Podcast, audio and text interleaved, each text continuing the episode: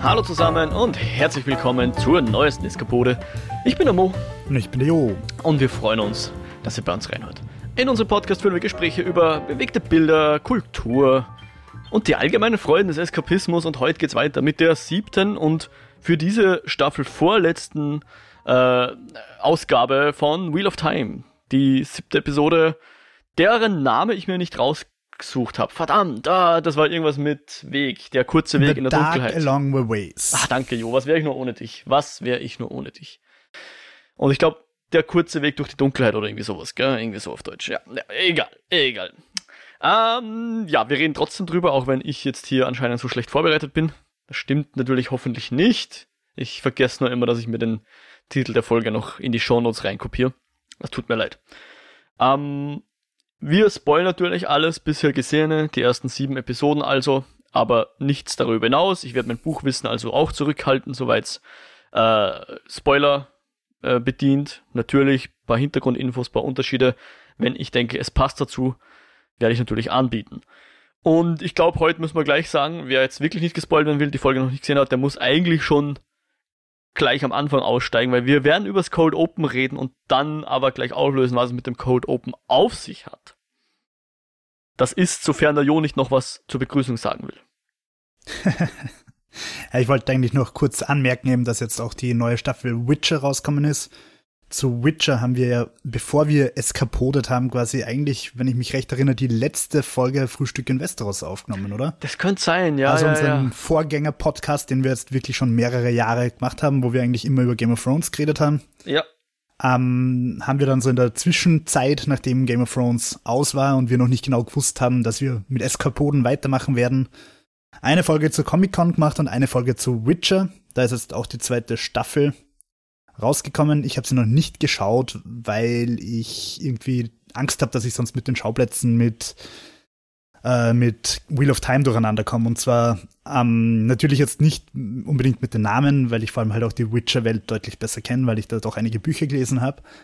Aber ich habe irgendwie Angst, dass in meinem Kopf, dass ich dann einfach nicht mehr sagen kann, welcher ikonische Berg ist es aus welcher Serie. Hast du schon reingeschaut? Ich habe noch nicht reingeschaut. Hast du vor, reinzuschauen? Ja, ich glaube schon, doch. Und wer das auch vorhat, der kann ja vielleicht auch unsere Episode verwenden, um da nochmal einen Refresher sich abzuholen von der ersten Season. Die müsste man dann finden. Ja, genau, wir haben die ganze Season in einer Folge abgespeist. Die findet man dann auf kinofilme.com/Lichtspielcast oder /Podcast. Da findet man, muss man danach suchen, nach Witcher, vermute ich. Ich weiß nicht mehr, wie die Serie heißt, wie die Folge heißt, aber ja. Man findet sie sicher, wenn man sie sucht, ja. Ja, und ich finde es natürlich auch schade, also ich meine, wir haben uns jetzt vorgenommen, dass wir da eben Wheel of Time eskapodieren, aber es ist natürlich schade, wenn dann andere Sachen wie Witcher oder für mich auch Cowboy Bebop oder so links liegen bleiben, über die man eigentlich auch wunderschön reden könnte. Wobei natürlich Wheel of Time sicher von den ganzen jetzt genannten das Triple-A-igste davon ist, also die bombastischste und aufwendigste. Und viel hergibt und auch total spannend ist. Also ich genieße unsere Gespräche. Und den Vorteil hat, dass sie wöchentlich erscheint. Zumindest nach den ersten 3 Episoden. Ja. Das erleichtert auch das dazu Casten etwas. Weil bei absolut, den Netflix-Serien müsste man sich dann wieder überlegen, macht man die ganze Season, was meistens ein bisschen knappig ist. Naja, aber mal schauen, wie es weitergeht. Ja, wir wissen jetzt noch nicht, was wir nach den Wheel of Time machen werden. Die geht ja jetzt nur noch diese und nächste Woche. Wobei an der Stelle können wir, glaube ich, auch schon verraten, dass wir uns noch nicht sicher sind, wann die letzte Folge dann genau erscheinen wird. Das sollte so ein gewisses Fest geben, was ungefähr zur selben Zeit aufschlägt. Ja, und vor allem das Problem ist irgendwie, ich glaube, die Sachen erscheinen auf Amazon rund um 9 Uhr Vormittag, oder? Ich habe es ehrlich gesagt nicht überprüft, wann genau, aber es dürfte irgendwann schon am Vormittag draußen sein. Ja, und das heißt, das wäre halt dann wirklich, wenn man am 24. tatsächlich Zeit fände, was ich jetzt einfach nicht versprechen kann, dann wäre das halt wirklich watchen und sofort casten. Das wäre für mich, wenn überhaupt, die einzige Möglichkeit. Klingt halt alles ein bisschen stressig, aber mal schauen. Genau, wir werden noch überlegen, wie wir es genau hinkriegen, wie wir es koordinieren können. Es könnte sein, dass wir ein paar Tage verspätet erscheinen. Wir hoffen, ihr verzeiht es uns. Und ja, es kann nämlich auch sein, dass ich dann in Salzburg bei meinen Eltern bin, wo das Internet sehr steinzeitlich ist. Das heißt, ich würde dir Brieftauben schicken und du müsstest beide unsere Beiträge einfach lesen. Ich lese dann deinen Teil einfach vor und antworte drauf. Na, mal schauen. Genau, aber wir haben ja gesagt, wir fangen gleich mit Cold Open an und das hier ist eins, ich glaube, BuchleserInnen haben sich hier sehr gefreut, was wir hier zu sehen bekommen.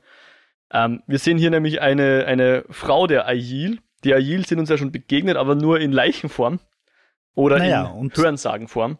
Genau, also der Loyal hat ja gesagt, Rand, du bist ein Aiel, der nicht weiß, dass er ein Aiel ist, du dummer Junge. Ho, ho, ho. Das finde ich lustig. Ja, genau. Zitat Ende. Und die andere war die Person, wo der Matt Leichen fladern gegangen ist. In dem Brand Spring, oder wie es hieß, genau, in diesem Käfig. Und da hat ja schon der Tom so angedeutet, dass die Aiel großartige Krieger sind und aber auch einen gewissen Kodex folgen und so weiter. An der Stelle könnte man jetzt gemeinsam und sagen, okay, warum kämpft diese Aiel, warum bringt die Leute um, ohne ihren Schleier zu tragen, ihren Wheel? Ich weiß nicht, hat sie oben, oder am Anfang?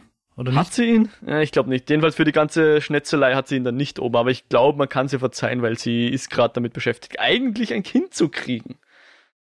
Und ja, und da stoßen wir halt, bleiben wir mal beim Kampf, oder? Wie hat dir der Kampf gefallen? Der Kampf hat mir sehr gut gefallen, weil jeder weiß, dass Capes dumm sind.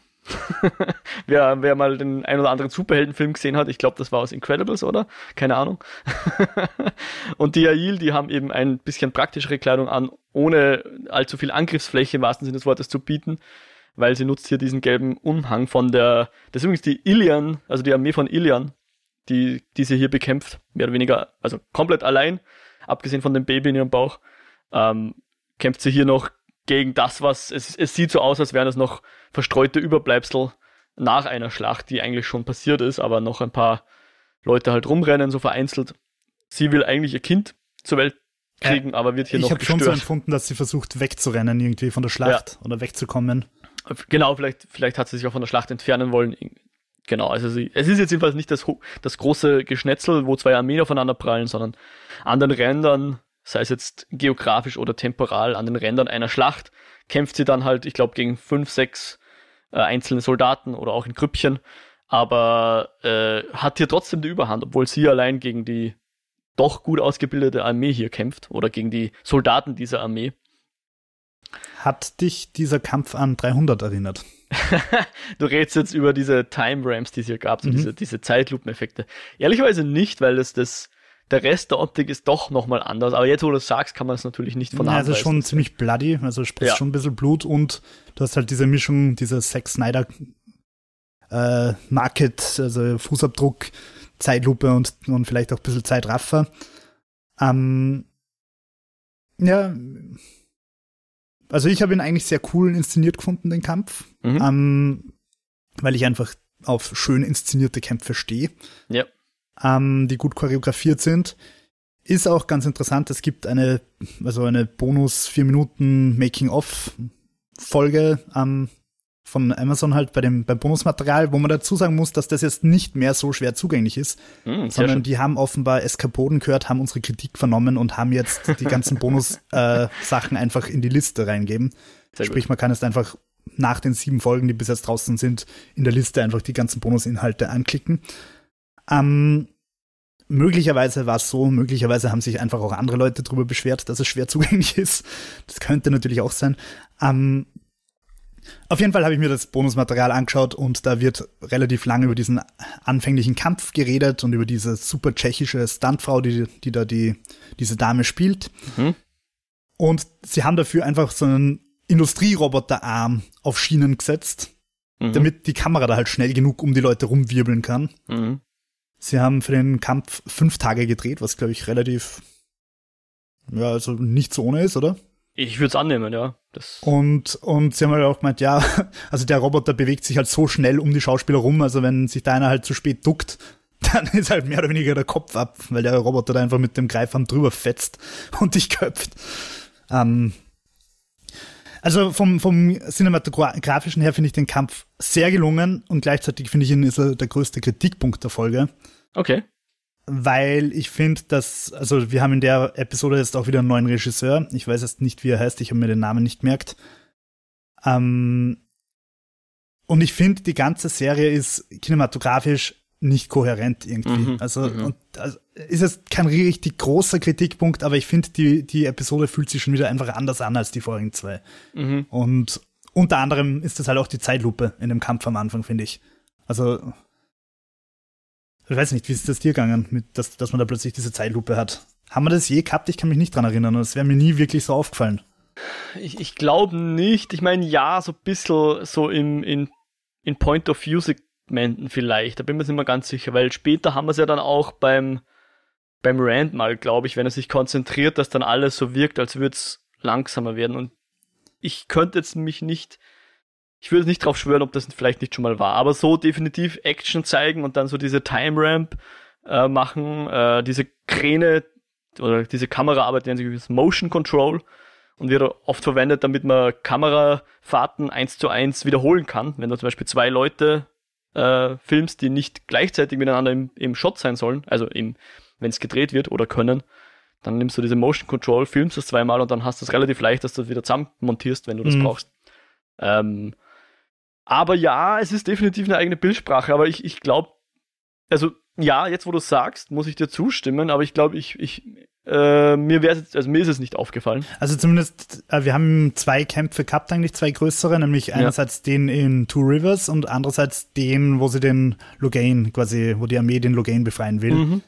Und der Kampf war cool, doch. Aber war da Zeitlupe? Ja, ich glaube schon. Ich glaube nicht.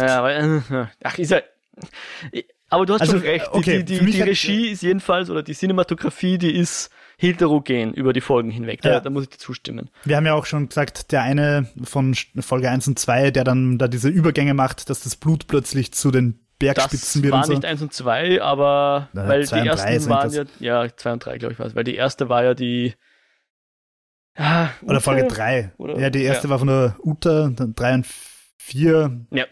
Genau, aber ich verliere uns Details. Aber ja, es sind definitiv unterschiedliche RegisseurInnen am Werk und die machen halt natürlich ihr Ding, wie sie es für am besten halten und die sind jetzt nicht sonderlich gleichgeschalten. Das ist definitiv auffällig. Aber ich würde mal sagen, es ist jetzt nicht so schlimm wie bei Star Wars 7, 8, 9, aber ja. Also hat mich halt ein bisschen rausgerissen, weil ich halt einfach zu lange drüber nachgedacht habe, warum da jetzt Zeitlupe ist. Und dann möchte ich noch dazu sagen, dass dieses Making-of einfach auch ziemlich dreist gespoilert hat, was mir was jetzt jenseits der Folge 7 ist, oder was?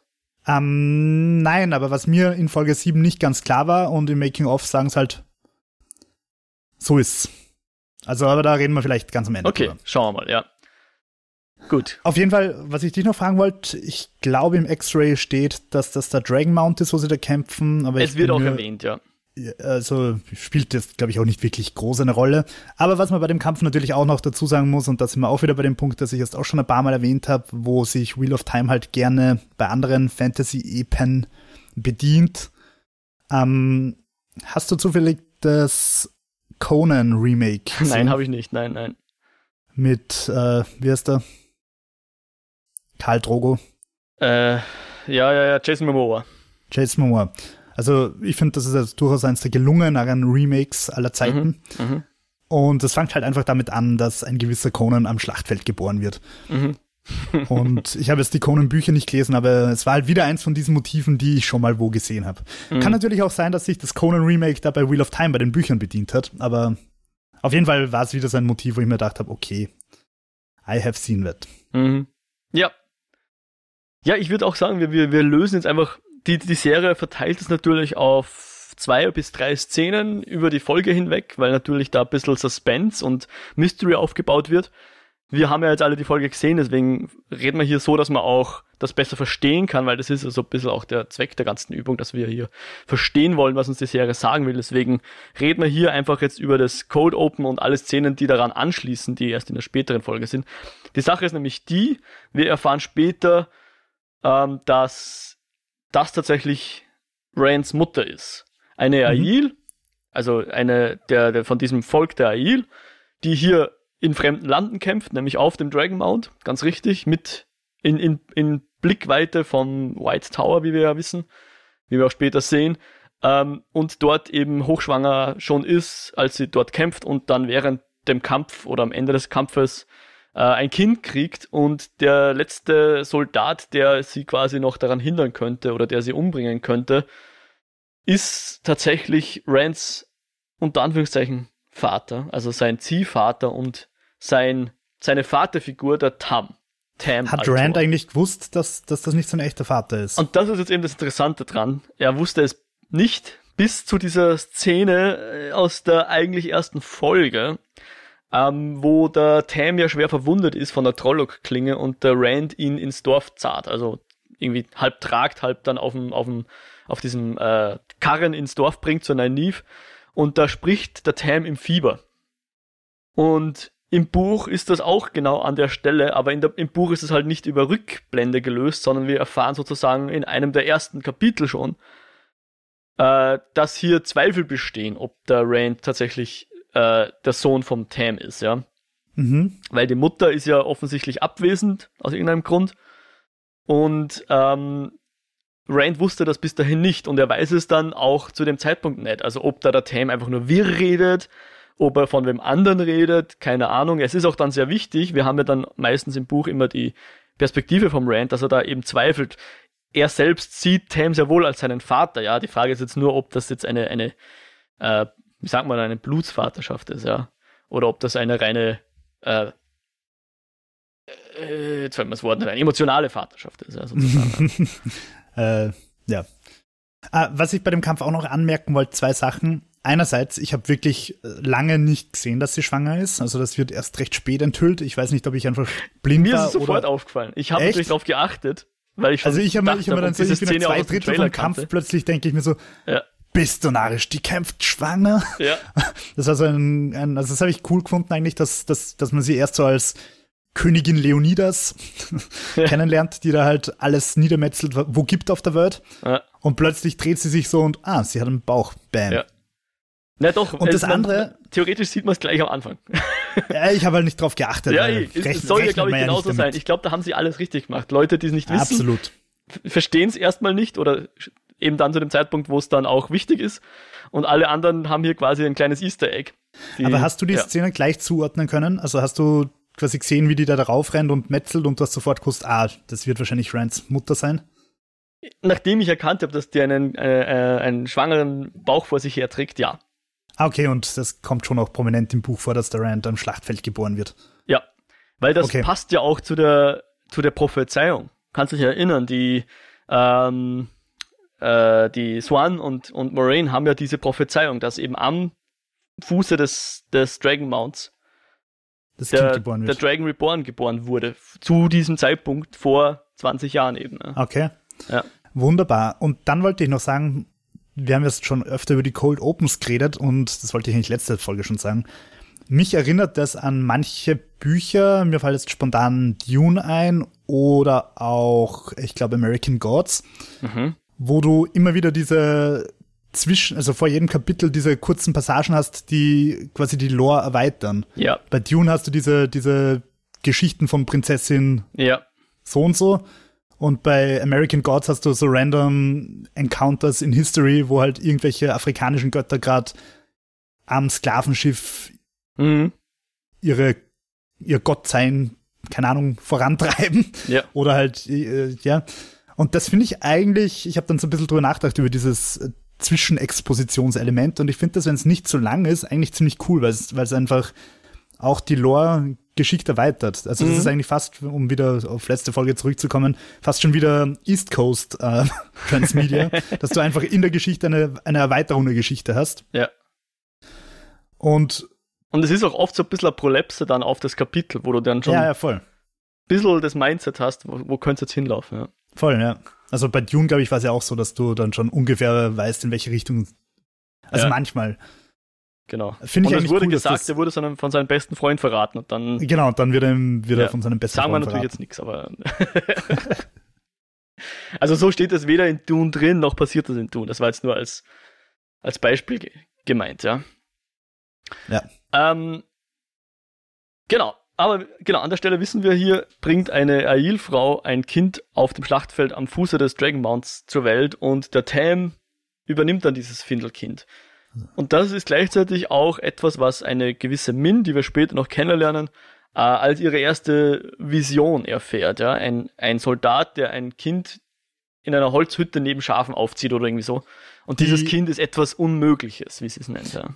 Die Min ist aber nicht diese Ginivere oder wie die geheißen hat, die Swan und die Marine bei der Vision beobachtet haben. Ja, genau, ist eine andere. Also das heißt, dass diese Visionen ähnlich wie der Traumfunk vom Dark One scheinbar bei mehreren Leuten ankommen. Ist halt ein wichtiges Ereignis für diese Welt, ja. Also eine Erschütterung der Macht und das spüren dann halt manche. So ungefähr, genau. Ich glaube, wenn wir dann später zur Min kommen, können wir dann auch mal ein bisschen reden. Ich würde es ganz gerne noch bei dem bleiben, weil das, was ja auch interessant ist, ist dieses Schwert. Das kam ja auch schon mal vor. Ja, du hast schon öfter mal so angedeutet, da ist ein wichtiges Schwert. Genau. Ist dir das aufgefallen? Und das war halt in der Szene auch ein Easter Egg, ja, weil nach dem Cold Open glauben wir ja, okay, sie ist jetzt des Todes, hier ist ein Typ mit einem Schwert, wo der gleich den Kopf abhacken wird oder so. Aber weil du siehst, dass dieser, ein Reiher auf dem Schwert drauf ist, ja, konnte man, wenn man jetzt Info hat oder sehr gut aufgepasst hat in der Serie, konnte man ahnen, dass das ein Schwert ist, was wir schon mal gesehen haben. Könnte natürlich auch ein anderes Schwert mit einem Reiher drauf sein, klar, aber...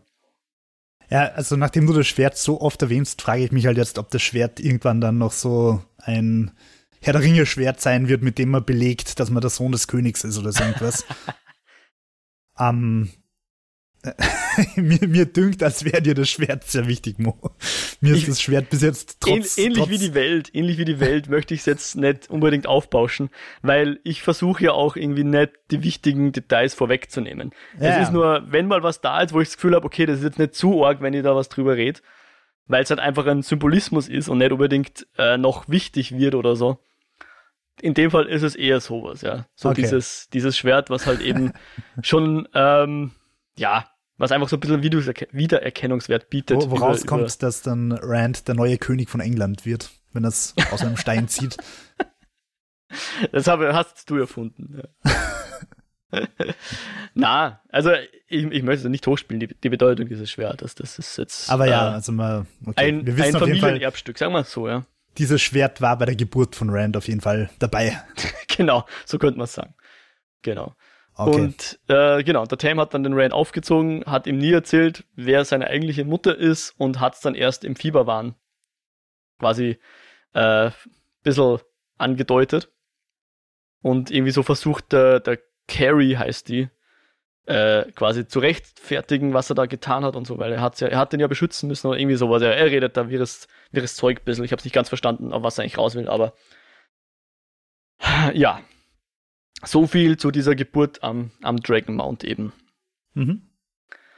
Gut, aber unsere Party ist ja eigentlich gerade in die warte noch ganz Wege kurz, gegangen. Also ich versuche jetzt nicht zu spoilern, aber ich würde gern ganz am Ende spoilern. Für mich ist in dieser Szene halt noch nicht klar, Prophezeiung hin oder her, dass Rand der Dragon ist. Kommt für mich da, also ich meine, er kriegt jetzt wieder mehr Bedeutung, nachdem er in den letzten Folgen eher nur der dumme Junge war. Mhm.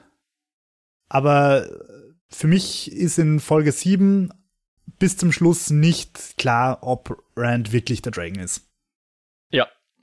So. Weil nur, dass er channeln kann, also das werden wir dann später auch noch sehen, dass er channeln kann, aber Egwene und Nynaeve können auch channeln. Also. Ja, und wir sehen halt auch, wie er channelt, sehen wir auch sofort die korrumpierten schwarzen Strings. Und Weaves, ja. Es kann halt einfach sein, dass er wie den Logain einfach ein False Dragon ist. Also So gehe ich aus Folge 7 raus. Oder Matt kann ja auch. Na, Matt kann nicht. Oder kann Matt channeln? I don't know. Auf jeden Fall kann er halt auch einfach nur ein dummer, korrumpierter Junge sein, wie Matt. Okay, aber dazu später mehr. Ja, und bevor wir jetzt doch in den Plot eintauchen, möchte ich auch noch sagen, falls jemand Klaviermusik, Weihnachtsmusik hört, das sind meine lieben Nachbarn. Ich hoffe, man hört es nicht auf der Aufnahme. Ja, und wenn wir schon dabei sind, über mir, wie gesagt, Dachgeschosswohnung, über mir kreisen Hubschrauber, das heißt, wahrscheinlich sind wieder irgendwelche Schwurbelbanden unterwegs.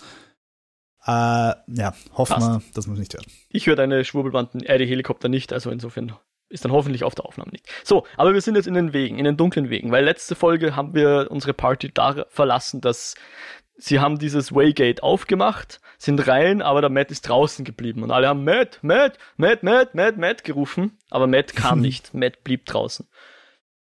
Und jetzt natürlich, was machen gute Freunde? Sie sagen, hey, mach das Ding wieder auf, ja, dass wir Matt noch holen können oder dass wir zum Matt können, weil wir können Matt nicht einfach da lassen. Das ist natürlich einerseits ein Zankapfel, weil da kann man jetzt sagen, haben wir den Matt zurücklassen oder hat Matt uns zurücklassen, weil er wollte offensichtlich nicht mehr mit.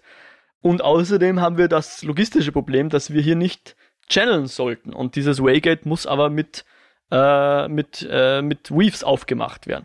Übrigens anders im Buch. Im Buch brauchst du so ein Steinblatt, was du rausnimmst oder reingibst. Jetzt weiß ich es nicht mehr. Und dann geht's auf oder zu. Also da musst du kein Channeler sein, um ein. Ja, ich wollte gerade sagen, also nachdem diese Waygates ja offenbar irgendwie von den Ogiern gebaut worden sind oder mitgestaltet worden sind, können die channeln? Dazu sage ich jetzt nichts. Wie kommen die sonst da rein oder raus? Schauen wir mal, was die Serie uns noch zeigen wird, ja. Aber die Waygates sind jedenfalls ein bisschen anders. Also im Buch sind sie auch nicht so, stehen da jetzt auch nicht zwei Posten da, sondern das sind meistens echte Steintore, die zwar sehr kunstvoll geschaffen sind, aber meistens so wirklich quasi ausschauen wie ein Höhleneingang oder sowas, der sehr kunstvoll gestaltet ist, eine Steintür oder so. Und dann tust du da eben so ein Blatt hin oder weg oder drehst es, ich weiß es nicht mehr, und dann geht's auf, ja. Gut, aber jetzt können wir hier von innen nur noch raus, wenn wir channeln, aber was passiert, wenn man channelt? Das erklärt uns dann der gute Loyal, der hier immer viel Exposition für uns mitbringt, weil er ist natürlich ein Gelehrter in der Welt. Aber lustigerweise stört mich überhaupt nicht. Also, ja, aber weil er so sympathisch ist, oder warum? Na, weil wie du sagst, weil er halt ein Gelehrter ist und deswegen haben wir ihn ja mit, damit er uns kluge Sachen sagt. Genau, unsere dass er Ogier-Splaining betreibt. Ja, Ogier-Splaining, sehr schön, das gefällt mir. Ja, das einzige Splaining, das okay ist, Ogier-Splaining. Genau, also dieser Machin Shin, der Black Wind, der schwarze Wind oder dunkle Wind, ich glaube dunkle Wind sagen sie im Deutschen, der kommt, wenn du channelst, ja. Und der haust in diesen Wegen und diese Wege, die sind halt in der nichts versteht, so ein bisschen zur Vergangenheit und so weiter. Aber wie es wir kennenlernen und was der Loyal uns auch sagt, waren die mal sehr schön und grün und so. Jetzt sind sie es nicht mehr. Jetzt ist da sehr viel Dunkelheit und alles ist karg und pockennarbig und schaut nicht sehr einladend aus und man will da nicht so gern durchgehen, aber in dem Fall müssen sie halt, damit es schnell vorankommen. Da sagt das Making-of auch interessante Sachen dazu, zu dieser Höhle, nämlich erstens sagen sie, dass im Buch das wirklich komplette Schwärze ist, dass sie es aber halt mit diesen Blitzen erhellt haben, damit es einfach im Film ein bisschen besser ausschaut, weil die Leute halt nicht einfach wollen, dass 3 Kerzenscheine durch komplettes Schwarz gehen. Mhm. Also deswegen haben sie sich da ein bisschen künstlerische Freiheit erlaubt. Und wie du letzte Folge auch gesagt hast, diese komischen sechseckigen Steine sind tatsächlich von dieser irischen Insel inspiriert. Ja. Und Metaebene Fun Fact, sie haben, damit sie diese Gateways leichter machen können oder halt diesen Path, haben sie da einfach mehrere so Elemente, so kleine Teile einfach baut, die du dann immer hin und her schieben kannst und quasi den Weg immer neu so wie wenn du Schienen hinterm Zug abbaust und vor dem Zug wieder hinbaust, und dann kann er wieder einen Meter reinbauen. Ja, sehr cool. Sehr cool. Ja, ich fand das Design jedenfalls sehr cool. Bisschen anders als im Buch, aber fand ich sehr cool, weil es ist wieder so, dass die Realität tatsächlich ein bisschen weirder ist, als man sich es überhaupt vorstellen kann, weil diese sechseckigen Felsen gibt's halt echt einfach. Ja, kannst halt nicht wegdiskutieren, dass die gibt. Und warum sollten hier die Wege nicht so ausschauen, die ja offensichtlich gemacht wurden, ja. Sind sie offensichtlich gemacht? Also mir war nicht klar, ob die gemacht sind oder ob die Ogier quasi da halt einfach die Pfade durchgeschlagen haben. Also ob die halt quasi einfach die Wege gemacht Wegweiser. Ich weiß es jetzt nicht. Also zitiere mich da jetzt bitte nicht, aber zumindest die Set-Designer haben sie gemacht. Und sehr cool gemacht, finde ich. Und weil es halt irgendwie durch diese Dunkelheit es wirkt halt wirklich irgendwie so, als könntest du jederzeit einfach irgendwo runterfallen, oder? Als würden diese seitlichen die manchmal ein bisschen höher sind. Ja, die Arbeitssicherheit wird hier sicher keinen Haken drunter setzen. Das und ist sehr unsicher, das Ganze. Keine Handläufe. Ja dann, diese Brücke, die dann wirklich fast schon nur noch aus einzelnen Steinen besteht, wo du dann in der Dunkelheit drüber hasten musst, während du von diesem bösartigen Windviech verfolgt wirst. Genau. Es sind immer so Inseln, die ein bisschen größer sind und zwischen den Inseln sind dann immer Brücken, die nach oben, nach unten auch mal führen. Und man sieht im Hintergrund auch andere Wege. Genau, sieht man immer mal wieder. Das Und brauchst eigentlich jemanden, der dich da durchführen kann, der diese Wegweiser lesen kann. Diese Ogiersteine. Genau, was in dem Fall halt der Loyal ist. Aber er bemerkt auch, beziehungsweise eigentlich bemerkt zuerst der Perrin, er sagt so, was ist das da vorne irgendwie? Und dann ist es ein kaputter Wegweiser. Ich bin mir jetzt nicht ganz sicher, warum der Perrin hier so entsetzt tut, aber es ist natürlich, um uns zu zeigen, dass er in der Nacht sehen kann. Perrin sieht besser als alle anderen, ja genau. Das ist halt der eigentliche Zweck der Szene. Aber sie kommen dann eben zu einem Wegweiser, der offensichtlich vandalisiert wurde, aber von was nur? Wie wir später erfahren, sind tatsächlich Trollocs in diesen Wegen unterwegs, was sie eigentlich auch so für quasi unmöglich hielten. Aber es ist natürlich eine Erklärung, wie die vielleicht auch zu den Two Rivers gekommen sind. Zumindest ist das der Schluss, den Lan und Moraine hier eingehen. Ja? Weil sie wurden ja auch gefragt, wie konnten diese Trollocs da an deinem tollen Spionagenetzwerk vorbei? Einfach nach Two Rivers rein. Ja? Und da ist halt jetzt die Frage, sind sie durch diese Wege gekommen? Ist halt erst für mich die Frage als Nicht-Kenner, wie viele von diesen Wegen gibt's und wo sind die verteilt? Und ich stelle mir das halt jetzt so vor, wie in jedem Rollenspiel, diese Fast-Travel-Points. Dass halt über die Map verteilt ein paar solche Tore rumstehen. Waygates, ja. Mhm. Bevor wir da wieder raushüpfen, ich meine, wir brauchen noch kurz in der Szene, aber hast du God of War gespielt, das Neue? Das Neue habe ich gespielt, ja, aber nur das Neue. Mhm. Also das Germanen God of War. Ja, genau. Mich erinnern diese Wege sehr an die Abkürzungen, die du in God of War nimmst, diese Yggdrasil-Äste. Kannst du dich erinnern? Warte mal kurz, da gab's Ragnarök auch schon? Oder war das nur Assassin's Creed? Ich habe keine Ahnung. Aber das von vor 3 Jahren?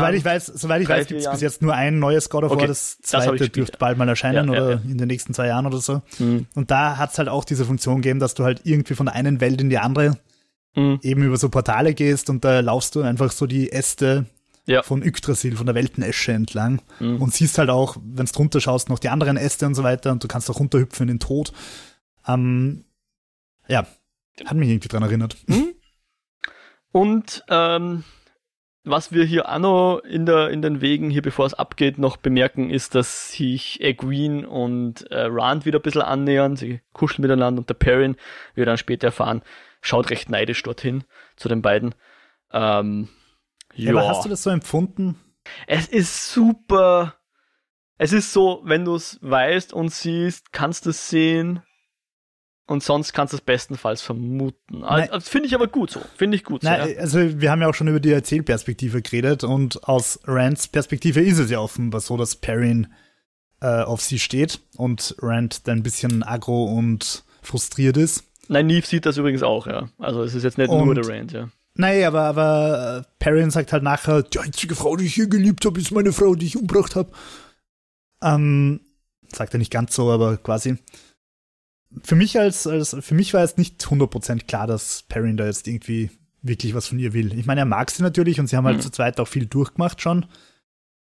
Aber dass er da jetzt sie in die Kiste bringen will, hätte ich jetzt nicht interpretiert. Es soll wahrscheinlich auch noch ein bisschen offen sein. Schauen wir mal, was die Serie uns noch bieten wird. Also ich habe es halt mehr so als große Bruderfreundschaft irgendwie interpretiert. Ja, aber ja. Was übrigens auch noch interessant ist, wie Lan und Moraine reden über den Matt, der jetzt nicht mehr dabei ist, dass die Moraine so sagt, ja, vielleicht ist es besser, dass der Matt gar nicht dabei ist, weil wenn der Dragon ist, ich glaube, der wird sich anschließen im Dark One. Ja. Haben wir ja letztes Mal gehört, dass der Dragon sich möglicherweise auch dem Dark One anschließt, statt ihn zu bekämpfen. Ja. Das ist auch eine Möglichkeit. Ja. Warum auch nicht? Ja, und, hast du es gehört, in der Dunkelheit, sie reden ja drüber, dass sie auch verfolgt werden, ganz Gollum-Style-mäßig. Man sieht auch irgendwann mal bei einem Blitz eine Schattengestalt und wenn ich das richtig verstanden habe, ist das dann der fahrende Händler, oder? Ja, die Schattengestalt habe ich gar nicht gesehen, aber sein Pfeifen habe ich gehört. Na, das Pfeifen habe ich wieder mal nicht gehört, aber irgendwann blitzt es halt auf und du siehst so, du erkennst sie nicht, aber du siehst halt, dass da so ein Batman-artiger Typ so im Mantel irgendwie hinter ihnen steht. Ja, cool. Ja, genau, das ist der Padan Fain, ja. Und nachdem der dann angeblich auch, mir wäre wieder nicht aufgefallen, nachdem der dann wieder halt auch in dieser Grenzlandestadt rumspaziert, bin ich halt davon ausgegangen, dass der ihnen nachgeboscht ist, was halt bedeutet, dass er auch channeln kann und Portale öffnen kann. Oder halt, vielleicht kann er nicht channeln, aber er kann offenbar die Portale bedienen. Eine sehr, sehr suspekte Figur. Also ich bin nach wie vor der Meinung, dass das der Dark One ist, der da einfach rumspaziert und seinen Schabernack treibt. der sich rumtreiben lässt und Schabernack macht. Okay. Jupp, genau. Und der verfolgt jedenfalls durch die Wege durch, pfeift dann oder lässt sich im Blitz erwischen. Aber es tut dann eigentlich nichts zur Sache, weil als sie schlafen, wird auf einmal Egwene wach und oh mein Gott, ein Trolloc. Ich habe da halt im ersten Moment wieder gedacht, dass das jetzt wieder so eine Traumsequenz ist, wo dann gleich ein Dark One irgendwo auftauchen wird und mit seinen feurigen Augen sie anlächelt. Aber es war halt offenbar kein Traum, sondern es war tatsächlich ein Trolloc, der von unter dem Pfad irgendwie heraufgekrochen ist oder so.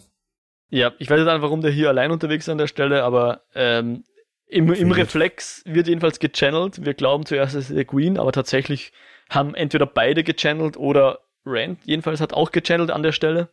Das sehen wir in der Szene aber noch nicht. Also in der Szene noch nicht, erst im Rückblick dann, genau. Rückblick. Ja. Sei es wie es sei, es weckt jedenfalls diesen Machin Shin auf, den dunklen Wind. Und sie haben jetzt eiliger, weil sie wollten ja eigentlich dem Loyal ein bisschen Zeit geben, dass er diesen Wegweiser entziffert, damit sie wissen, wie sie zum Eye of the World kommen.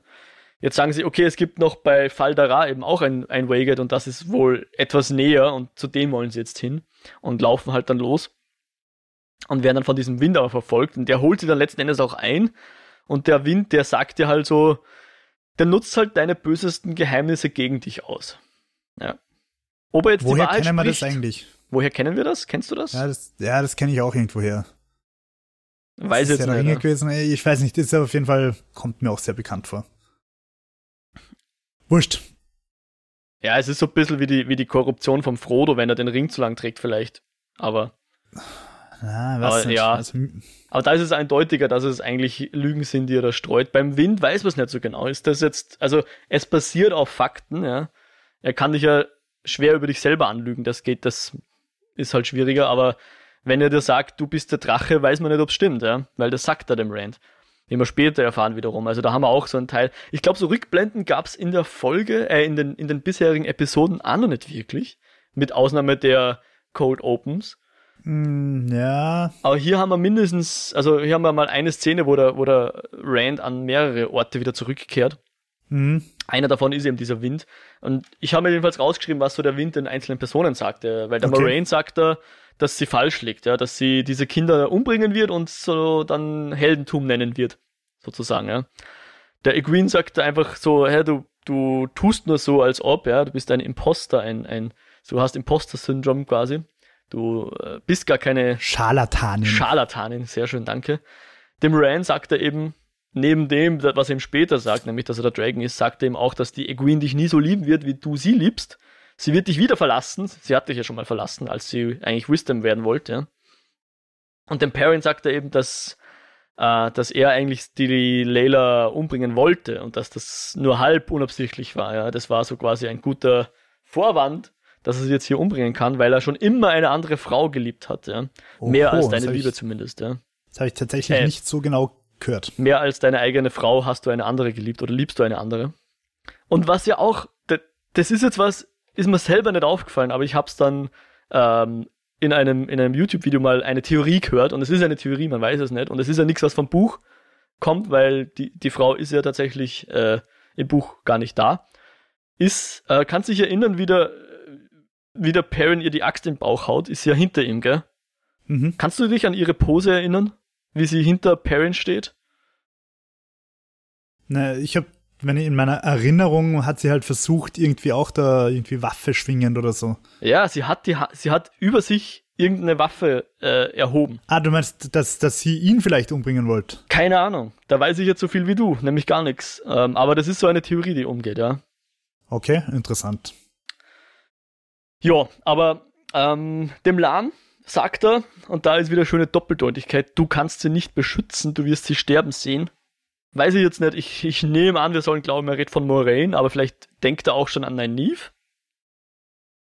Keine Ahnung. Und Nynaeve hat was Ähnliches, also der sagt auch, dass du sie sterben, also sie in der Mehrzahl, ich nehme an, er redet von den also von den Two Rivers Kindern sozusagen, von den Vieren, du wirst sie sterben hören, so wie du deine Eltern schon sterben gehört hast und du wirst nichts tun, ja? Weil du hast ja schon den Matt verloren. Und du wirst alle verlieren, einzeln, ja. Du kannst sie nicht beschützen, das sagt der Wind der Nynaeve. Aber da hat jetzt nicht mit naiv ihrer Persönlichkeit gerechnet, weil wir wissen ja, dass ihr Trotz so weit geht, dass sie, wenn du sie zu weit triezt, genau, dann zuckt sie aus und channelt ziemlich mächtig. Und das passiert auch an der Stelle. Sie schafft so irgendwie so ein Schild aufzubauen, die diesen Wind hier abhält und der Moraine genug Zeit verschafft, dass sie das Waygate öffnen kann, zu dem sie jetzt offensichtlich Gott sei Dank schon gekommen sind, und dann können sie durch dieses Waygate hinaus in die Borderlands, also in die Grenzlande, ja. Jetzt sehen die anderen Nynaeve eigentlich das erste Mal Deus Ex Nynaeve Channel, ja. Oder? Sehen auf jeden Fall, aber ich nehme an, es wurde ihnen erzählt, ja. Also zumindest Egwene weiß ja, dass Nynaeve channeln kann, weil hat ja die Emmerlyn Seed gespoilt für sie. Also nicht nur, dass sie channeln kann, sondern dass sie eine der mächtigsten Channelerinnen seit 1000 Jahren sein könnte. Waren, glaube ich, die Worte der Emmerlyn Seed. Ich glaube, dass das die anderen mittlerweile auch wissen, aber es wird in der Serie jetzt nicht so dargestellt, als wären sie überrascht, sagen wir es mal so. Also ja, dass sie so mächtig ist, überrascht schon, aber nicht, dass sie channeln kann. Ja. Und sie schaffen es dann durch dieses Waygate raus. Hinter ihnen kommt dann auch noch der Padan Fain, wie wir später sehen. Der kommt auch ganz lässig wieder rausspaziert, pfeift, glaube ich, auch wieder an der Stelle sein Liedchen und wird dann später von Perrin in der Menge so erkannt als Padan Fain, aber ihm glaubt keiner. Was sollten der machen? Der ist ja gestorben in Beltane. Ja, ich meine, dieses Lied, vielleicht kann das Lied ja auch wahnsinnige Winde abwehren oder so. Aber der Typ ist offensichtlich mächtiger, als ein fahrender Händler sein sollte. Ich glaube, so viel kann man verraten, ja. Das ist kein Spoiler, wenn man das so sagt, ja. Weil, ja, er kann offensichtlich durch diese Wege gehen und da auch wieder rauskommen, ohne dass er von diesem Wind gefressen wird, ja. Jetzt sind wir in Fal Dara. Fal Dara, wahrscheinlich Fal Dara, ich betone es wahrscheinlich schon wieder falsch. Das ist halt eine der letzten Bastionen, wenn nicht sogar die letzte Bastion, wie sie es in der Serie sagen, gegen die Fäule, gegen The Blight. Mhm. Ja? Also ja. Das Böse, das weiß ich nicht, Fauna und Flora gewordene Böse, was so an der Grenze zur Welt unserer Helden liegt. Konkret ist da noch ein Pass, der nennt sich Tarwin's Gap, und da haben sie auch so eine fette, dicke Mauer aufgezogen nochmal. Das ist so eine der letzten Bastionen vor diesem Blight, dieser Stadt, und ich glaube, die ist wirklich ganz gut befestigt, so wie das aussieht, oder? Fand ich sehr geil, das Design. Schaut wirklich so aus, als würdest du da nicht als Angreifer dagegen ankommen wollen, können, müssen, dürfen. Und dort begegnen sie dem Lord Agelmar und seiner Schwester. Der begrüßt sie erstmal, weil Lan offensichtlich gut bekannt und gemocht ist in dieser Stadt. Er ist ja selbst aus den Grenzlanden, wie wir später erfahren. Aber der Lord ist erstmal der Moraine sehr skeptisch gegenüber, weil er glaubt, sie wurde losgeschickt vom White Tower, um ihn da unter Anführungszeichen zu beraten. Ja, und er weiß schon selber, wie er seine Festung zu verteidigen hat. Aber nein, sie ist ja nicht vom White Tower gesandt worden, sondern in eigener Mission unterwegs. Und sie gibt ihm aber die Warnung, hey, du sollst vielleicht lieber das Waygate zumauern und schauen, dass deine Wachen sozusagen verdoppeln. Und er nimmt diese Warnung auch an. Sagt sie zumauern oder sagt sie bewachen? Sie sagt, glaube ich, Wall Off oder irgendwie sowas. Also ich weiß nicht, ob es metaphorisch gemeint ist oder ob er sie wirklich zumauern soll, aber er soll sie auf jeden Fall beobachten. Ja, guter Tipp vielleicht. Jupp. Aber bevor der sie zumauern kann, kommt eben noch der Padan Fain dann raus. War nicht rechtzeitig. Und Moraine hat dann noch mit der Schwester, wo ich zuerst glaubte, er redet Schwester im Sinne von Aes Sedai, aber es ist seine Familie, ne, seine Schwester. Und Moraine redet dann noch kurz mit der. Und das fand ich interessant, weil hier lernen wir zum ersten Mal eine Channelerin kennen, die keine Aes Sedai ist.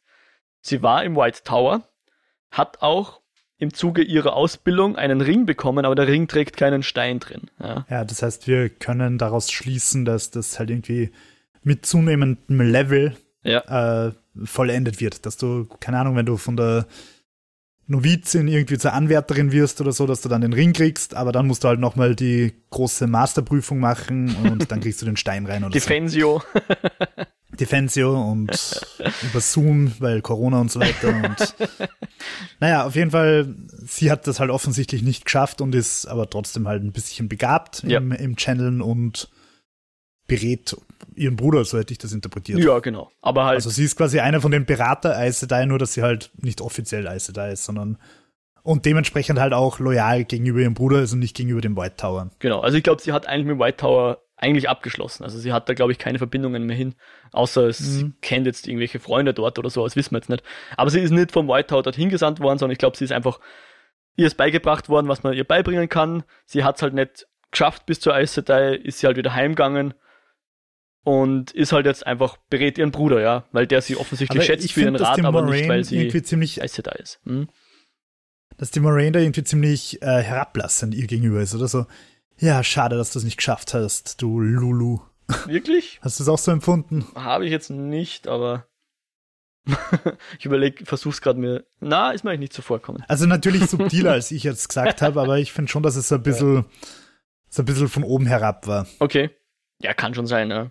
Also ich glaube, Aes Sedai werden gern so dargestellt, dass sie sehr arrogant sind, von oben herab sind. Und ich habe es jetzt auch nicht, gar nicht so als Charakterzug von der Moraine empfunden, sondern halt mehr wieder als dieses Game of Thrones, dieses hierarchische Gegeneinander ausspielen, manipulieren. Also jetzt nicht, weil sie wirklich irgendwie von oben herab Nase hoch ist, sondern weil sie etwas will von der anderen. Ja, genau. Sie will nämlich zwei Sachen. Genau. Einerseits ihre Diskretion. Also die Amalisa heißt sie, und das weiß ich, glaube ich, nur aus der IMDb/den X-Rays. Die ist offensichtlich, zumindest meint das Moraine, ganz gut ausgebildet worden, weil so sie weiß schon, die subtilen Fragen zu stellen, um quasi den Subtext zu lesen, und erkennt, dass Moraine nicht vom White Tower gesandt wurde, sondern einfach selbst durch die Wege kam, aus eigenen Gründen. Und Moraine bittet sie da um Diskretion. Und außerdem, sie will sogar 3 Sachen. Das zweite ist nämlich, sie möchte, dass sie eine Nachricht schickt an den White Tower, konkret ans Rote Aja. Ja. Den Matt zu finden. Uiuiui. Ui. Also sie gibt mehr oder weniger den Auftrag, ihn zu channeln, oder? So habe ich das interpretiert. Wenn er channeln kann, dann wird er dann wahrscheinlich von den Roten gechannelt oder zumindest hoffentlich dann vors Gericht gebracht und nicht so wie den anderen False Dragon gechannelt, ja. Es ist jedenfalls sicher kein angenehmes Schicksal für den Matt. Da hat sie hier eher das Beste der Welt im Sinn und weniger das Beste für den Matt. Sagen wir es mal so. Trolley-Problem. Genau. Aber die Moraine ist ja ein einziges Trolley-Problem oder ihr Handeln.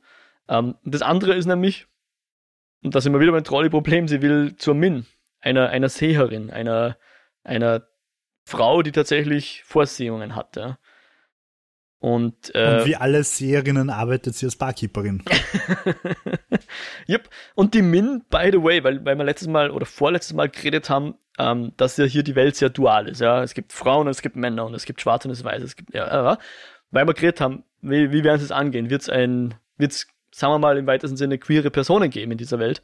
Und ich dachte halt, die Min könnte so jemand werden, weil in die Kultur in den Büchern ist eindeutig so, dass Frauen Kleider tragen, ja, und Röcke tragen. Und Min wird immer wieder erklärt oder gezeigt als jemand, der als Frau Hosen trägt. Ja? Und ich dachte, vielleicht nimmt diesen Aspekt die Serie und erweitert ihn und macht da mehr draus als nur, weiß ich nicht, ein komisches Fashion-Statement oder so. Aber ist anscheinend nicht der Fall. Also einerseits wissen wir, dass hier, glaube ich, in der Welt sowieso alle Leute Hosen tragen oder Kleider tragen, wie sie wollen. Und dass Min hier an der Stelle auch jetzt, weiß ich nicht, also wurde zumindest noch nicht Thema, ob die jetzt, ich will jetzt keine falschen Worte verwenden, aber mein Verdacht ist, glaube ich, nicht bestätigt, dass hier vielleicht ein bisschen damit gespielt wird, diesen Dualismus aufzubrechen. Sagen wir es mal ganz vorsichtig so. Ja, ich habe sie halt so als coole, taffe Han Solo-Frau irgendwie empfunden. Aha. Ja. Oder so die Barkeeperin, die auf Mos Eisley halt da in Lederhosen mit Haudegen und Halunken den ganzen Tag zu tun hat. Ja. Und halt abgebrüht ist und sich nichts bieten lässt, so habe ich sie gesehen. Mhm. Min ist übrigens auch eine Person, die wir eigentlich an einer anderen Stadt ihren Auftritt hatte. In Berlon, wenn ich es richtig habe. Das war eine der ersten Städte, die sie besuchen. So kurz vor oder kurz nachdem sie mit der Fähre übersetzen. Okay. Also wir hätten die Min schon viel früher kennengelernt. Und an der Stelle ist es auch so, dass Moraine zur Min sagt, dass dank der Aes Sedai niemand weiß, was sie für Kräfte hat. Ja. Im Buch ist eher so, dass sie Aes Sedai, wenn ich es richtig im Kopf habe, ziemlich skeptisch gegenüber ist, weil sie eben glaubt, die wollen sie dann für ihre Zwecke einsetzen. Hm. Und dass eigentlich niemand weiß, dass sie, was sie für Mächte hat. Und sie versucht geheim zu halten, ja. Hm. Aber hier ist offensichtlich, wenn man die richtigen Leute kennt, dann weiß man, dass Min eine Seherin ist und wo sie zu finden ist. Und die besuchen sie dann. Am Weg dorthin sieht eben der Perrin auch den Padan Fain, als sie durch die Stadt Lust wandeln. Und Moraine ist dann relativ direkt mit der Min und sagt so, hey, bitte sagen wir da mal kurz, wer, wo, was du siehst. Und da sagt sie dann eben, okay, der Perrin hat gelbe Augen und Blut an seinem Kinn. Der Ren, der wiegt ein Kind in seinen Armen, wobei wir nicht wissen, was das für ein Kind ist. Und die Mädels, da sieht sie eine weiße Flamme und einen Ring aus Gold. Ja. Das Schöne bei Vorhersehungen ist, dass sie dir einfach nichts bringen. Genau, bis sie eingetreten sind. Dann war ja alles natürlich ganz klar. Ja. Aber was wir sehen, sie sind alle miteinander verbunden. Ich meine, ja. Stimmt so natürlich nicht ganz. Also wenn wir jetzt davon ausgehen, dass es einerseits diese Erzählung gibt, dass von denen nahezu niemand zurückkommen wird, weil sie einfach im Kampf gegen den Dragon im Weg stehen werden und sterben werden, dann ist natürlich Rand, der ein Kind im Arm hält. Na, wobei, wer sagt eigentlich, dass es sein Kind ist? Es kann ja auch einfach irgendein random Kind sein, das er irgendwann mal im Arm hält und küsst, als wäre der Papst oder so. Der Bürgermeister. Ja. Wurscht. Also mir geben diese Prophezeiungen von ihr jetzt wenig. Ich finde, sie ist relevanter, wenn wir sie dann das nächste Mal treffen. Mhm. Wenn sie mit dem Rand redet, meinst du? Wenn sie uns sagt, übrigens, euer Cold Opening war der Rand. Ja, genau. An der Stelle redet sie noch mit der Moraine und sagt ihr so, sie sind aber alle miteinander verbunden, was sehr selten ist und dass die Visionen sehr klar sind. Ja. Power Rangers. Und das ist so ein bisschen eben diese Metaphysik, dieses Pattern, was dieses Wheel eben weaved, ja. Und das ist halt, für mich, ich stelle mir das so ein bisschen vor, wie diese Theorie, dass wir eine Simulation sind, ja. Also unsere Welt. Der Rod Jordan hat anscheinend mal sowas gesagt, dieses Pattern oder dieses Wheel, das ist so wie ein extremer Supercomputer, ja, der einfach die Realität rausballert. Und der eben ein Muster zeichnet, ja. Okay. Und dieses Muster ist eben unsere Realität sozusagen. Und die vier Hanseln da, und Hanseline, die sind wichtig für das Muster. Und wir werden auch später hören, dass dieses Muster halt schaut, dass es dich drin behält, ja. Also die Moraine sagt dann später, nicht neomäßig ausbrechen. Die Moraine sagt ihnen das, glaube ich, später, ihr könnt ja nicht davonlaufen, ja. Ihr könnt euch nicht dagegen wehren, dass das Muster euch webt, sozusagen, ja. Und das ist dieses Konzept, in der allerersten Folge hat sie mal Tarvirin gesagt, und das ist dieses Konzept, ja. Dass du eben Leute hast, die wichtig für das Muster sind. Und deswegen hat sie eben diese vier Tarviriner aufgesucht. Die sind für das Muster wichtig und das heißt so im Sinne von, es sind Hauptcharaktere. Ja? In Anime hätte der eine lustige Frisur. Das ist dieses Konzept von Tarvirin. Was ich als Meta-Konzept extrem interessant finde, ja? Dass du in der Welt, in der Lore, ein Konzept hast, eine Metaphysik hast, die erklärt, warum unsere Helden immer dort sind, wo was abgeht. Ja? Naja, aber ganz ehrlich, ist halt einfach das alte, gute Spiel, dass du dem Schicksal nicht entkommen kannst. Also, dass du wieder 12 Monkeys, du kommst zu dem Ausgang, egal wie es das drehst und wendest, du kommst zu dem Ausgang. Oder halt Ödipus, was auch immer. Schönes Beispiel, It's going to happen, weil du halt den Nornen oder wie auch immer die ganzen Schicksalsgöttinnen heißen, nicht entkommst. Ja. Mal schauen. Aber es ist cool, finde ich jedenfalls, dass jetzt hier relativ wörtlich drüber reden, ja. Und eben das Ding ist halt, die Fähigkeit von Min ist eben, wie es die Moraine beschreibt, dass sie eben Ausschnitte aus dem Muster sieht, ja. Und das ist äquivalent oder synonym für, sie sieht die Zukunft, ja. Sie sieht nicht die ganze Zukunft, sie kann jetzt nicht auf Rot wetten im Casino, aber... Sie kann es quasi nicht steuern, sie sieht halt so Häppchen. Sie sieht etwas, aber was es dann bedeutet, ist dann eben weiß man dann oft erst, wenn es zu spät ist oder wenn es eingetreten ist oder wie auch immer. Und sie kann jedenfalls der Moraine an der Stelle auch nicht sagen, wer jetzt der Dragon ist. Aber wir wissen, glaube ich auch, sie kann lügen, wie sie will, ja. Ja. Also sie ist jetzt nicht an diese Three Oaths gebunden oder sonst irgendwas, weil sie sagt ja dem Rand zuerst, nachdem er sie darum bittet, ja, du bist nicht der Dragon Reborn, ja. Ob das jetzt stimmt oder nicht, ist ja ziemlich wurscht. Sie sagt einfach, was die Leute hören wollen, ja. Und wenn sie sich darum bitten, dass sie die Zukunft vorhersagt sozusagen, dann sagt sie es ihnen halt auch, ja. Sofern die das wirklich genug wollen, ja. Ja. Jo. Also diese ganze Szene in der Bar, die führt dann jedenfalls auch dazu, dass alle so ein bisschen on the edge sind und alle stänkern rum und es geht halt drum, wird die Moraine sie zwingen, dass sie dorthin gehen oder können sie selber entscheiden und sie erfahren an der Stelle eben das, was die Moraine schon länger wusste, dass eben außer dem Dragon keiner überleben wird, weil wenn du zwischen Dragon und Dark One gerätst, dann bist du quasi Brösel. Und der Matt kommt dann nochmal auf und machen sie es jetzt für die Moraine oder machen sie es, weil sie der Welt was Gutes tun wollen. Und das fand ich ganz cool, dass die Egwene zu Nynaeve sagt, hey, wenn die Moraine nicht da war, dann wärst du voll dafür, dass wir das machen, ja. Und ich glaube, ja, du müsstest es nur nicht machen, weil die Moraine sagt, du machst das und du bist quasi pubertär und sagst, nein, ich mach das Gegenteil von dem, was du von mir willst. Ah, ja. Anstrengender Charakter, ernsthaft. Nynaeve jetzt. Ja. Und ich habe irgendwo gelesen von irgendwelchen Leuten, dass das auch irgendwie so die Lieblingsfigur und so weiter ist. Kann ich bis jetzt überhaupt nicht nachvollziehen. Finde ich nur anstrengend.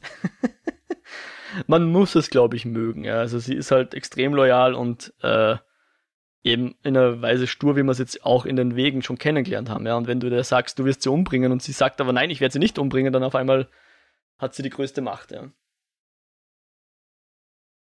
Und was auch noch aufkommt, ist eben dieses sogenannte Liebesdreieck, also nicht von der Serie so genannt, sondern von mir so genannt, zwischen Perrin und Egwene und Rand, wo man wieder den Klassiker haben und fand ich irgendwie schön, dass die Serie das zumindest mal so kommentiert, dass hier zwei Männer um eine Frau streiten, als wäre die irgendwie so ein Objekt, was man halt, einer hat's und einer hat's nicht, mäßig verteilen kann.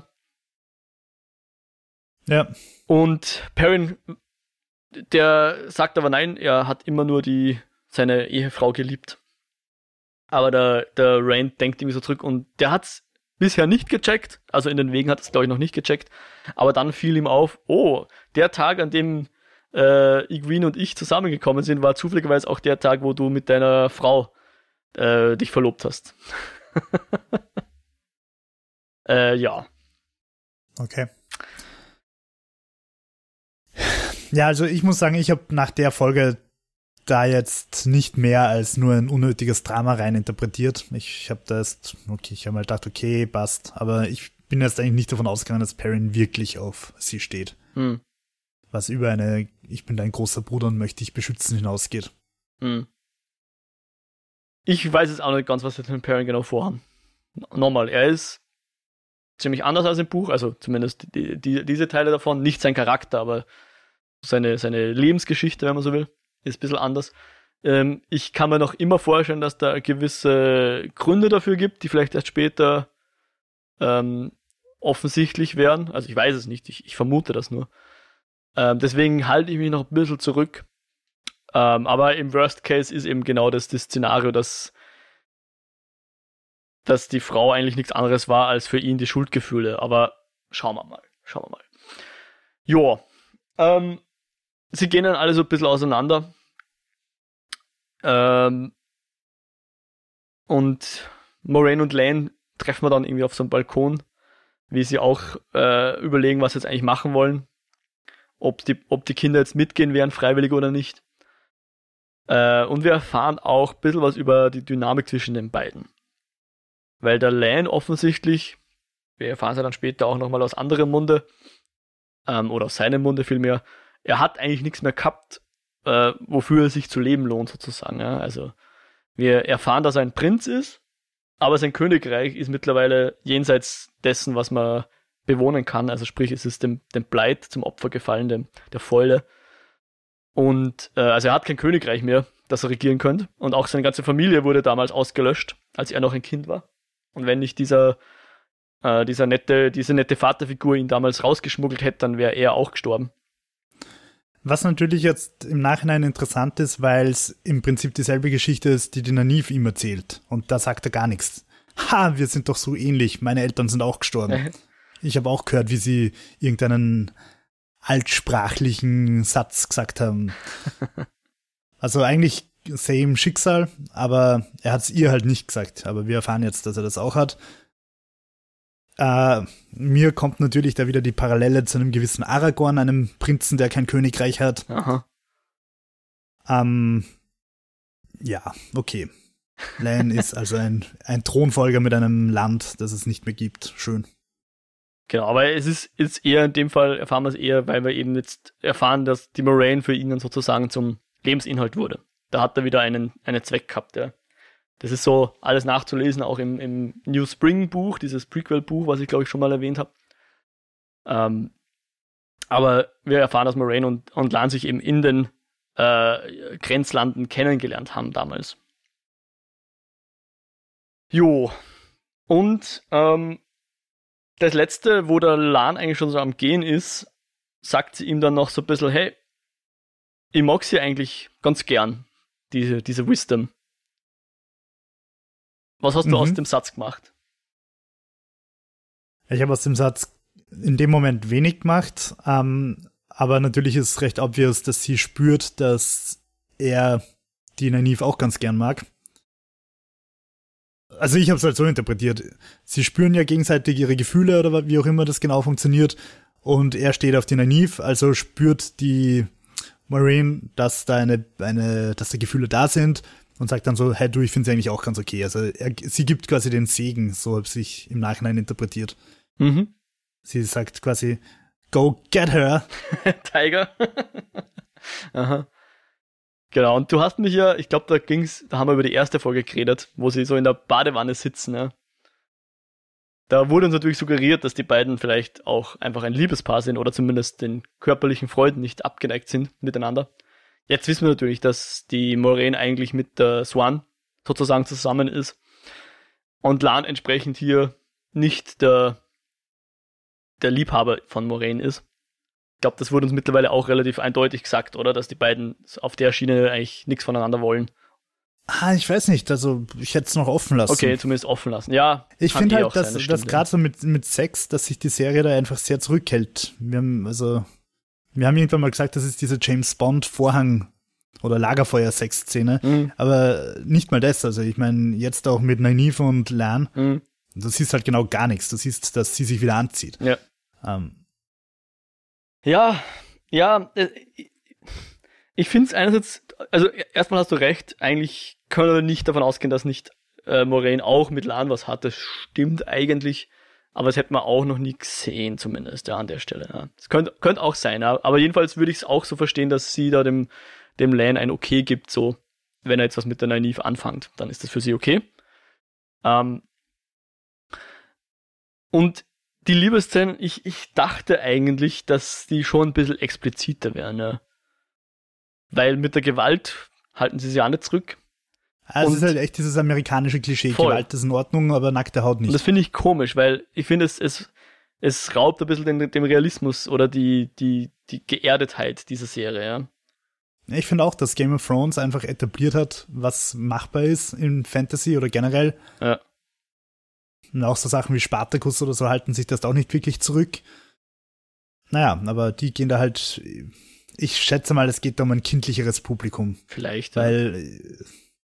Also so wie die Serie das macht, ist das wahrscheinlich in den USA kein Problem für Zweijährige. Ja. Oder es sind einfach auch Verträge, auf die SchauspielerInnen bestanden haben. Weiß man auch nicht, ja. Vielleicht machen die keine Nacktszenen. Also ganz ehrlich, die einzige, die irgendwas bestanden und verlangen kann, ist da die Rosamund Pike. Die anderen sind halt irgendwelche No-Names, wo ich halt sage, okay, wenn du es nicht machst, macht's halt wer andere. Ja, weiß ich nicht. Ich glaube, es geht um die Kinderfreundlichkeit, dass Amazon nicht irgendwie den Ruf kriegt, da ein Schmuddel. Vielleicht. Ja, kann sein, dass es eine Amazon-Vorgabe ist. Dass die sagen, unsere Originalserien haben keine Nacktheit, wie das bei HBO der Fall ist. Könnte auch sein, ne? so wie wir wissen oder glauben, dass Netflix immer eine Klausel in Verträge einbaut, dass das Ende offen sein muss. Also? Nein, ist immer meine Vermutung, weil die letzten 5 Sekunden von den Netflix-Produktionen sind immer so, oh, vielleicht hat er doch überlebt. Wer weiß schon, ob ein zweiter Teil möglich ist. Dabei wissen wir alle, dass Netflix keine zweiten Teile macht. Ja, ja. Außer von Tiger King. Warum auch immer. Naja, weil mit Tyler Rake Extraction, ich glaube, da kommt ein zweiter Teil, obwohl eigentlich, echt? Ich glaube. Aber wurscht. Anderes Thema. Würde ich gut finden. Aber okay.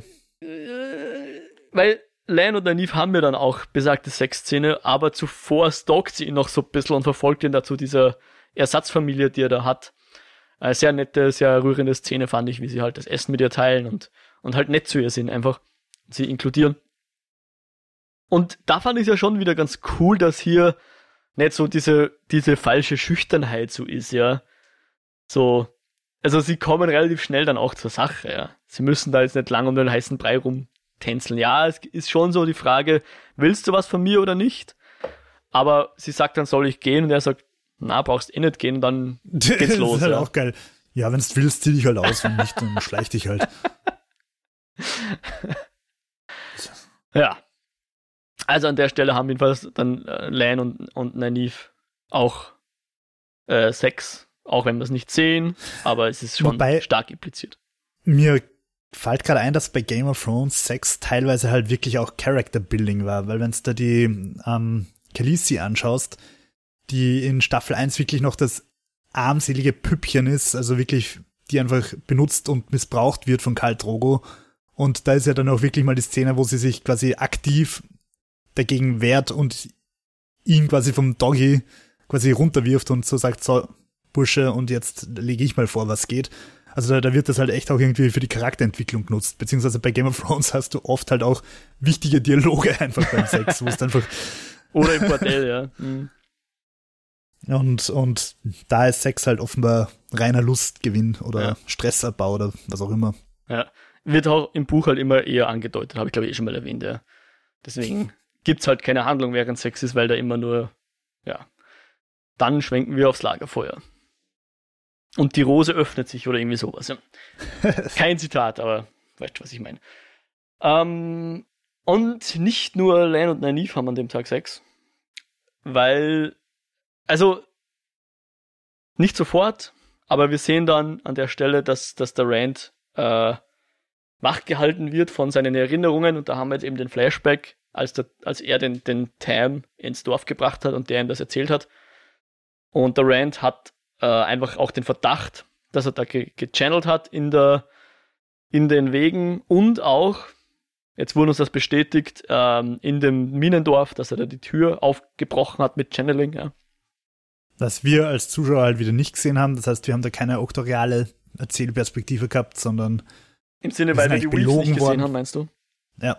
Ja, fand ich auch von Anfang an schwierig. Jetzt sehen wir dieselbe Szene nochmal mit Weaves, und da denke ich mir halt, okay, Kamera hat uns betrogen. Ja.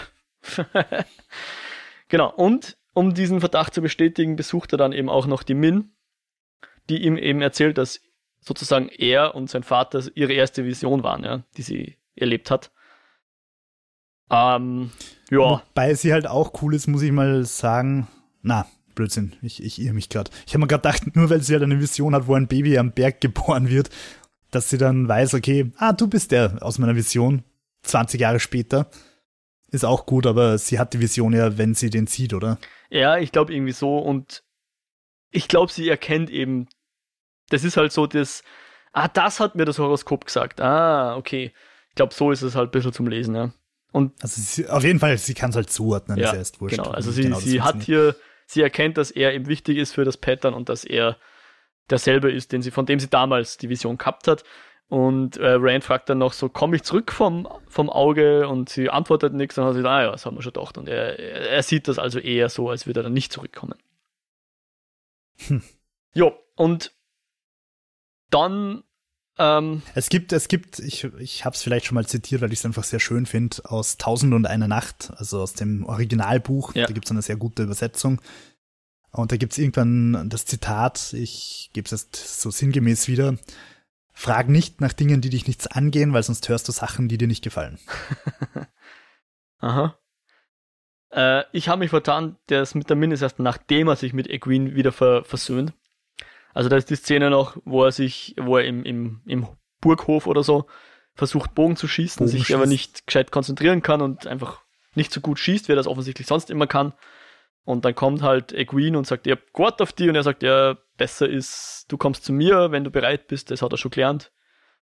Und ja, sie versöhnen sich dann halt, weil sie sind. Ja, aber immerhin entschuldigt er sich dann gleich, weil das stimmt, ist halt, tut er auch, am Anfang denke ich mir auch wieder, Mann, du dummer Lümmel, musst jetzt wieder da einen auf wer beeft besser machen. Ja, aber er sagt dann gleich, sorry, Entschuldigung. Aber ich finde, in dem Fall wirkt es auch nicht so, als würde das als verletzend sagen, oder? Sondern als wäre es einfach die Wahrheit. Na, aber ich habe es als Machtkampf interpretiert. Okay. Sie geht weg und will, dass er nachläuft, dummes Spielchen, und er läuft ihr bewusst nicht nach, auch dummes Spielchen. Ah.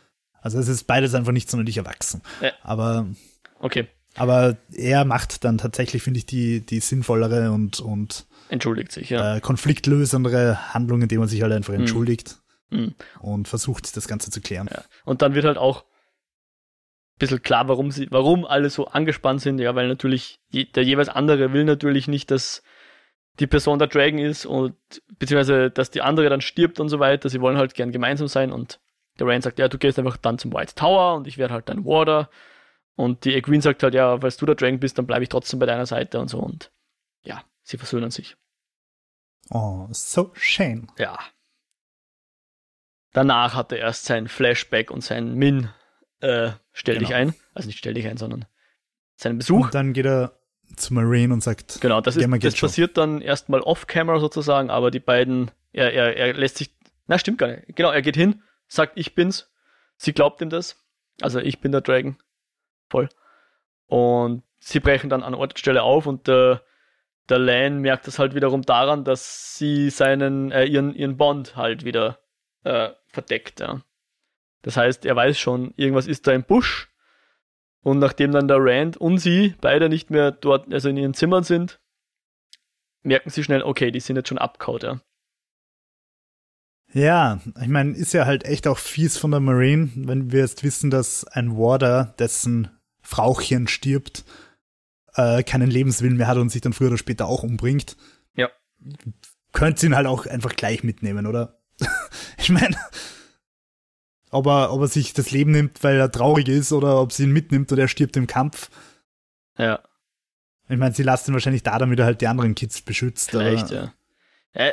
Also ich glaube, was die Serie jetzt suggerieren möchte, ist im Sinne von, sie haben sie schon halb verabschiedet da auf dem Balkon, und die Moraine hat gesagt, du gehst jetzt zu einer Neve und dann passt das und ich mache mein Ding, und ja, klar. Also du meinst so richtig so, dass sie ihn quasi aus seiner Warder-Pflicht enthebt und sagt, nun werde glücklich mit einer Neve und ich weiß es nicht genau, was Gründe einer Grenzlande-Familie und wird aber du hast natürlich recht, führe das Leben, das du nie hattest. Du hast natürlich recht, wenn das so ist wie beim Step-In und er merkt dann, die Moraine ist tot, dann wird es halt auch ungemütlich für einen Lan, ja.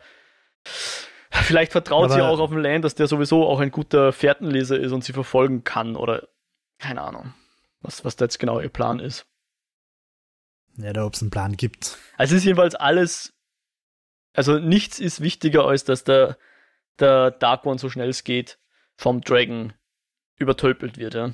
Solange er noch geschwächt im Eye of the World rumlungert. Chillt, genau. Dem, glaube ich, ordnet sich einfach alles unter. Selbst den Lan wahrscheinlich.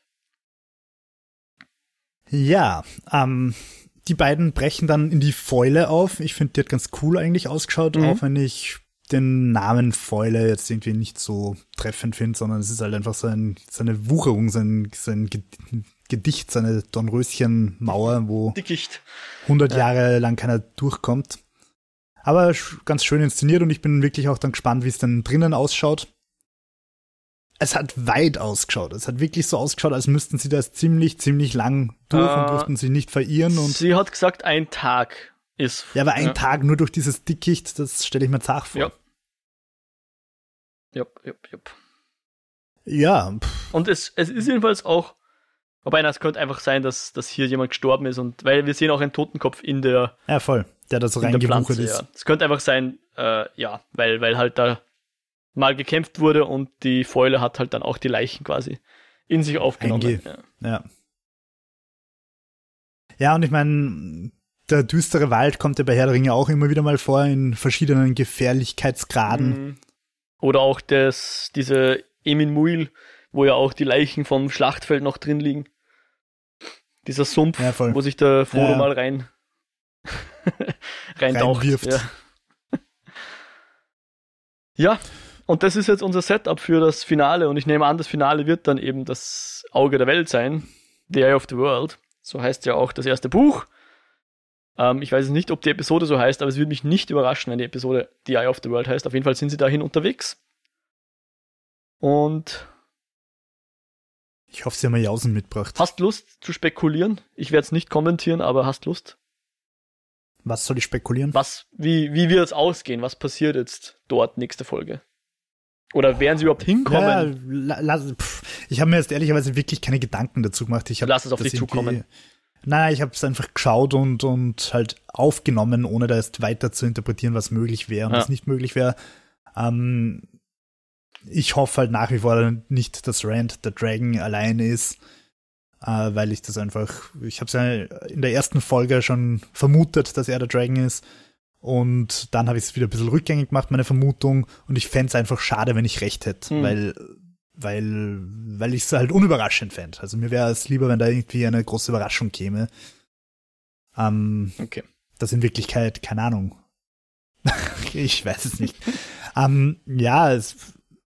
Ich hoffe mal, dass sie jetzt nicht die ganze nächste Folge lang durch das Dickicht gehen, und es hört dann damit auf, dass sie vorm Eye of the World ist geschlossen, sorry. Ja, also, oder halt, der steht da und sagt, hahaha, ich habe euch erwartet, hahaha. Und dann ist es aus und wir warten 3 Jahre, bis Corona vorbei ist und sie die zweite Staffel gedreht haben. Ich hoffe halt schon, dass es noch irgendwie einen Showdown gibt, und es kann natürlich sein, dass jetzt die restlichen noch nacheilen werden. Ja, können wir mal kurz in den Meta-Spoiler-Bereich abtauchen? Ja, klar. Möchtest du noch sagen, wie es dir gefallen hat vielleicht bisher?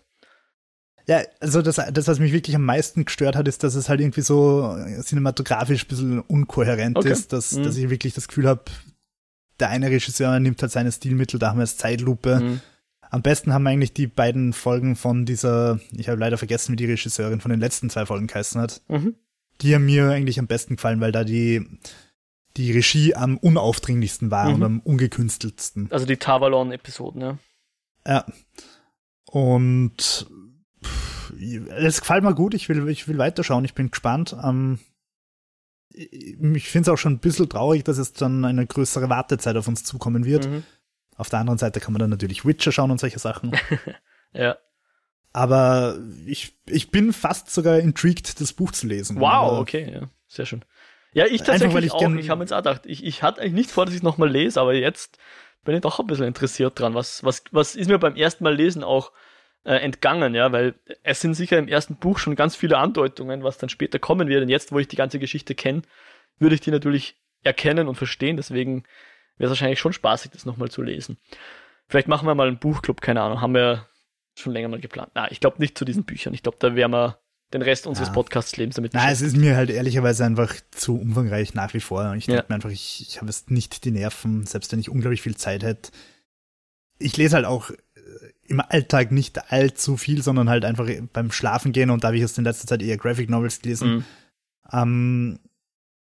Ich habe in dem Jahr eigentlich das einzige Buch, das ich wirklich verschlungen habe, war Dune. Okay. Das hat mich aber wirklich extrem gefesselt, und das habe ich halt wirklich auch runterkaut in einer Woche. Was für mich schnell ist. Es gibt sicher Leute, die sowas auch in 2 Tagen oder in einem Tag lesen, aber für mich ist Dune in einer Woche eher schnell gewesen. Und ich habe sicher länger gebraucht.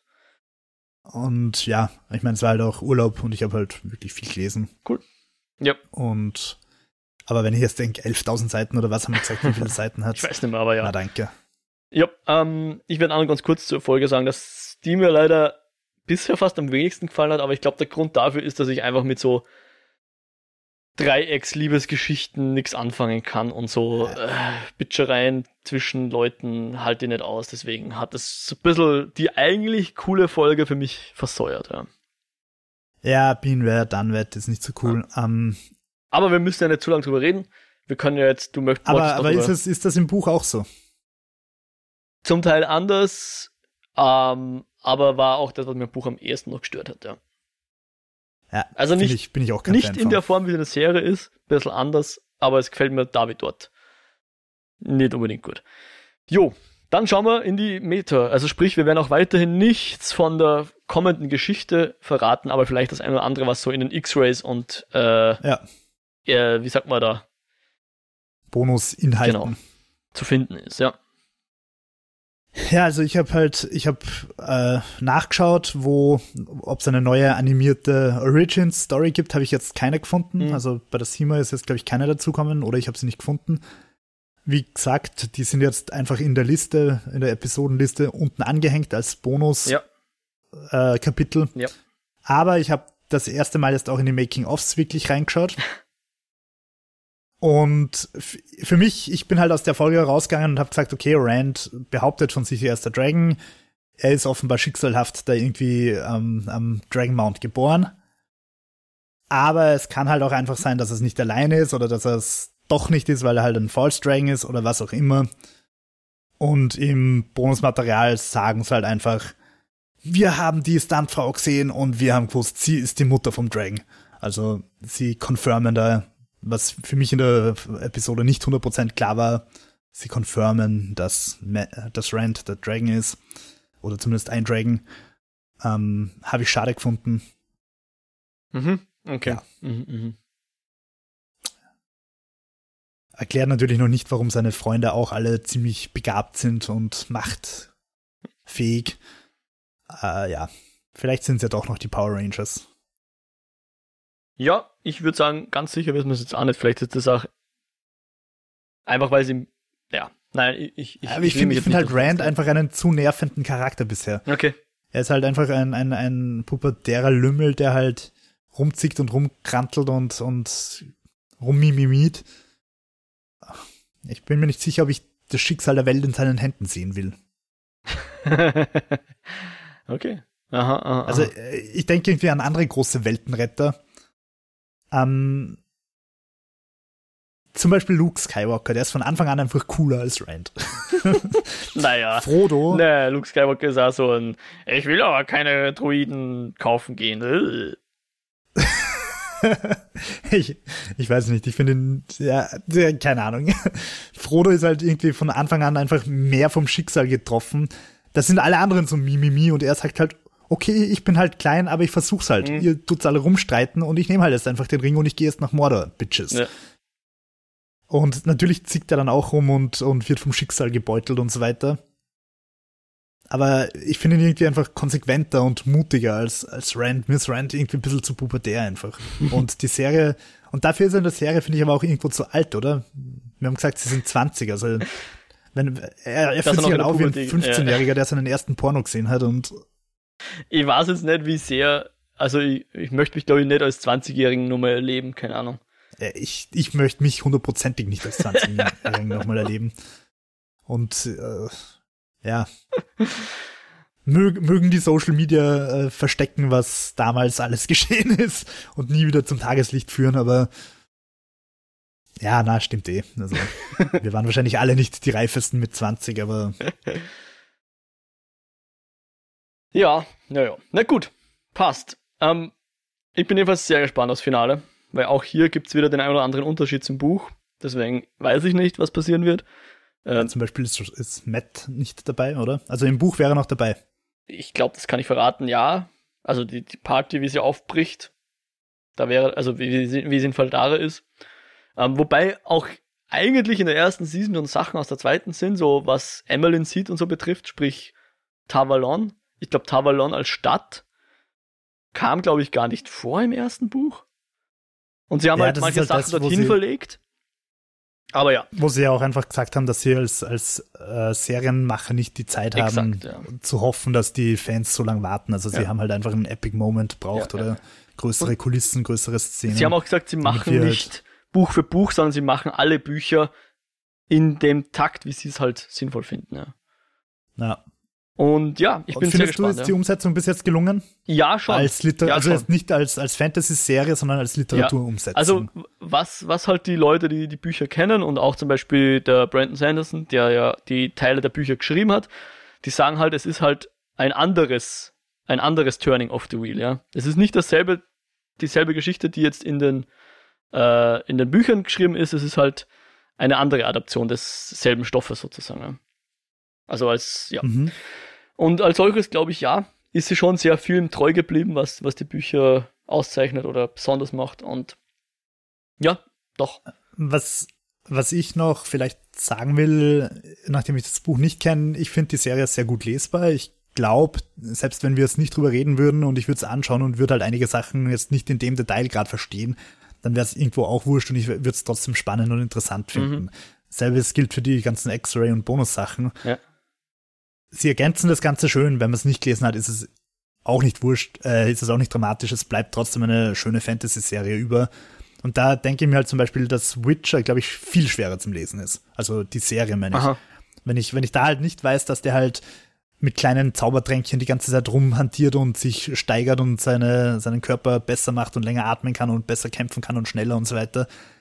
Also ich glaube, da setzt die Serie viel mehr Buchwissen voraus als bei Wheel of Time. Mhm. Okay. Nur so als Vergleich irgendwie. Ja. Passt. Ne, wir sind gespannt. Und wir sind auch gespannt, wann wir es schaffen, das dann in Eskapodenform zu gießen. Wir hoffen natürlich, euch hat es bisher hin gefallen, unsere ersten 7 Eskapoden dazu. Wenn ihr Feedback habt oder sonst irgendwas mitteilen wollt, lasst uns das gerne zukommen. Ihr könnt uns Mail schreiben, eskapoden@kinofilme.com. Ihr könnt einen Kommentar auf der Website hinterlassen, kinofilme.com/eskapoden. Da gibt es die Beiträge und die Möglichkeit zum Kommentar dazu. Oder ihr schreibt uns auf Twitter. Folgt uns auch gerne dort, @eskapoden. Und für Podcast-Stuff wie Abonnements und Reviews besucht Spotify, Apple Podcasts oder den RSS-Feed. Wir würden uns natürlich sehr darüber freuen und natürlich auch Empfehlungen an Freunde und Freundinnen. Jo, wo findet man dich denn sonst im Internet? Jo, Meierhofer auf YouTube. Ich habe kein Video gemacht, ich war zu faul. So wie letzte Folge angekündigt. Oder Twitter @whiterabbit360. Und dich? Ich bin auch auf Twitter, da bin ich @Modriak mit dem CWCs am Ende. Und sonst mache ich noch den Lichtspielcast, wer mehr von mir hören will. Für heute verabschieden wir uns. Hoffen, wir hören uns beim nächsten Mal wieder. Macht's gut. Baba. Die Folge ist voll kurz geworden. Beim letzten Mal waren es 1 Stunde 47. Ja, das war aber auch Rekord. Heute sind wir nur 1,5 Stunden. Fast. Nicht mal. Okay. Nicht mal. Also, ciao, ciao. Dann, ciao, ciao.